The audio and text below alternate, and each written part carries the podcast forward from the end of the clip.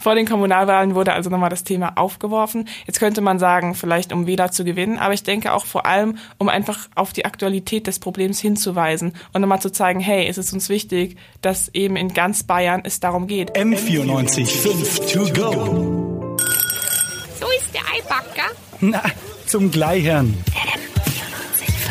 Jedes Bundesland in Deutschland hat schon einen sogenannten Aktionsplan für sexuelle und geschlechtliche Vielfalt, außer wir Bayern. Und warum das so ist und was es mit diesem Aktionsplan überhaupt auf sich hat, darüber spreche ich, Leonie Daumer, heute mit Pauline Metz. Jetzt mal kurz gesagt, worum geht's in diesem Aktionsplan? Es geht vor allem darum, die Menschen zu sensibilisieren, aufzuklären und ähm, dann darauf arbeiten zu können, dass diese Menschen genauso gleichberechtigt sind wie alle anderen in unserer Gesellschaft. Mit welchen Methoden soll das dann erreicht werden? Weil die Idee, LGBTQ-Rechte und Akzeptanz zu stärken, das ist jetzt erstmal nichts wahnsinnig Neues. Das Ding ist, dass ähm, es in vielen Bereichen noch gar nicht so umgesetzt wird, weil die Menschen einfach nicht wissen, wie sie damit umgehen sollen. Ja. Und dann gibt es sechs Punkte, die eben vorgeschlagen wurden. Jetzt sind ja Diskussionen um die Stärkung von ähm, der LGBTQ-Community jetzt nichts Neues und es wird ja eigentlich auch schon äh, immer wieder was dafür getan. Warum erst jetzt so ein Aktionsplan? Vor allem, wenn alle anderen Bundesländer uns da irgendwie ja schon so viel voraus sind. Ja, das ist die Frage. Also die Fraktionen haben es immer wieder probiert, aber es wurde halt nie die Mehrheit erreicht. Also mhm. scheinbar war es der Regierung nie wichtig genug, dass das eben durchgesetzt wird. Mhm. Ich habe da mit Bernd Müller von der Münchner AIDS-Hilfe gesprochen, der auch gleichzeitig Gründungsmitglied der Rosa Liste ist und Kandidat bei der Kommunalwahl dieses Jahr. Und Rosa Liste, das ist die Partei, die sich eben ganz besonders für LGBTQ-Rechte einsetzt, oder? Genau, deren Hauptanliegen ist es eben, für diese Menschen mehr Toleranz ja. zu stärken. Und der hat uns dazu Folgendes gesagt. Dieses, dieses Paket, was jetzt vorgestellt wird, das kommt nicht zufällig vor den Kommunalwahlen. Das ist doch ganz klar. Und vielleicht ist das sogar die Chance, dass auch die CSU mal sagt, äh, wir sehen diese Notwendigkeit und wir handeln endlich auch einmal. Vor den Kommunalwahlen wurde also nochmal das Thema aufgeworfen. Jetzt könnte man sagen, vielleicht um Wähler zu gewinnen, aber ich denke auch vor allem, um einfach auf die Aktualität des Problems hinzuweisen und nochmal zu zeigen, hey, es ist uns wichtig, dass eben in ganz Bayern es darum geht. Ja, also ich meine, das sagt ja eigentlich auch schon relativ viel, dass wir das letzte Bundesland sind, in dem es so einen Plan überhaupt noch gar nicht gibt weil die Nötigkeit dafür oder ja die, der Bedarf danach ist ja auf jeden Fall schon da, würde ich sagen. Also viele würden unterschreiben, dass ähm, vor allem, wie du gesagt hast, auf dem Land es sich noch nicht undiskriminiert leben lässt. Deswegen würde ich jetzt gerne wissen, worum es eigentlich, also was genau die detaillierten Maßnahmen jetzt hat wären von diesem Plan. Wer hat den nochmal vorgestellt? Also von welchen Parteien ist das unterstützt? Das war die Grüne, die FDP und die SPD. Mhm. Die Idee, wie gesagt, ist nichts Neues. Das ist ja jetzt, finde ich, der interessante Teil, wo es interessant wird. Was ja. wollt ihr eigentlich genau machen? Genau. Und der erste Punkt, der wurde von der Grünen vorgestellt, von den Grünen vorgestellt.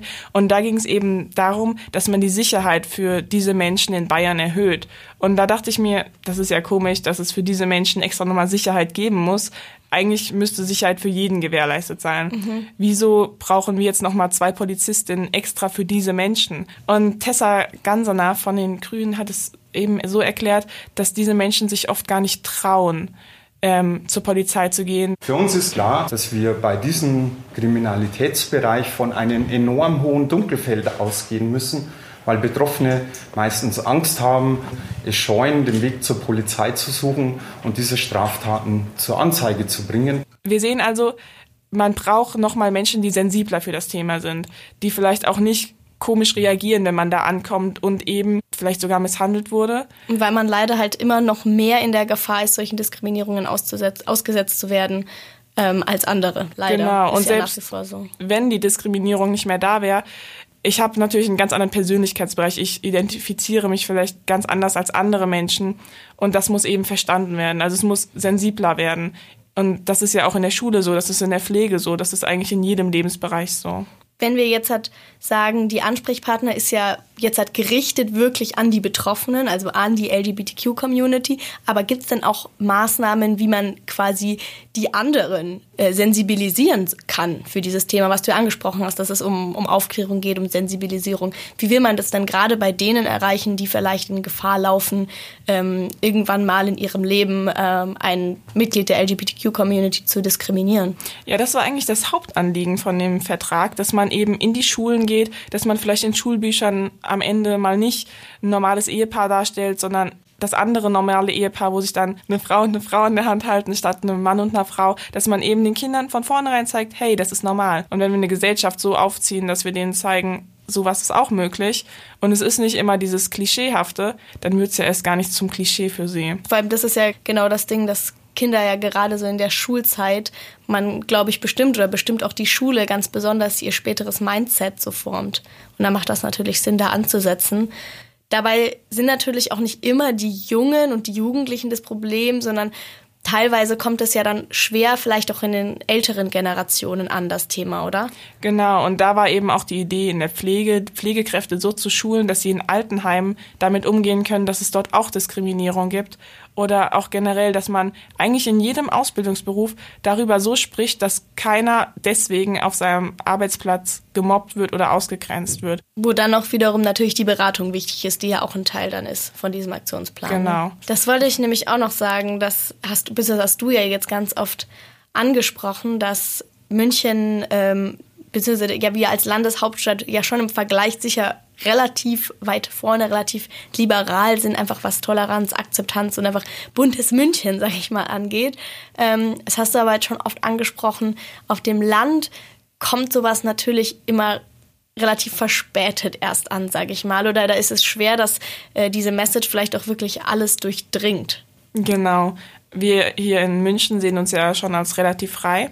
Aber wenn man jetzt hier in ein kleines Dorf geht, da ist das eben überhaupt nicht mehr so. Und da ist es auch sehr oft schwer, einfach sich zu outen. Ähm, und das passiert dann erst in der Stadt. Und das muss eben, die Barriere muss genommen werden. Wie oft wird auf dem Schulhof jemand als schwul als Schimpfwort bezeichnet und die Kinder wissen gar nicht, ähm, was das ist und hm. würden es gar nicht machen, wenn sie wüssten, worum es eigentlich geht. Also auch wäre dieses Aufklärungsthema, das zieht sich da irgendwie durch ne, als Thematik, genau. dieses, dass es um Bildung geht. Ben Müller von der Rosa Liste ist es auch ein besonderes Anliegen, dass es eben nicht nur in München sich ändert, sondern bundesweit. Bin sehr zufrieden damit, dass es ein solches Aktionspaket überhaupt gibt, vor allen Dingen im Bayerischen Landtag. Die Stadt ist ja schon relativ wach, was das Thema LGBTI betrifft. Im Land passiert seit vielen, vielen Jahren rein gar nichts. Die entsprechenden Parteien, wie zum Beispiel die Grünen, äh, haben sich immer bemüht, Themen unterzubringen, auch die SPD muss man erwähnen, äh, um Bayern ein bisschen LGBTI-freundlicher zu machen. Letztendlich ist es, glaube ich, jedem ein Anliegen, dass Bildung fortgesetzt und verbreitet wird.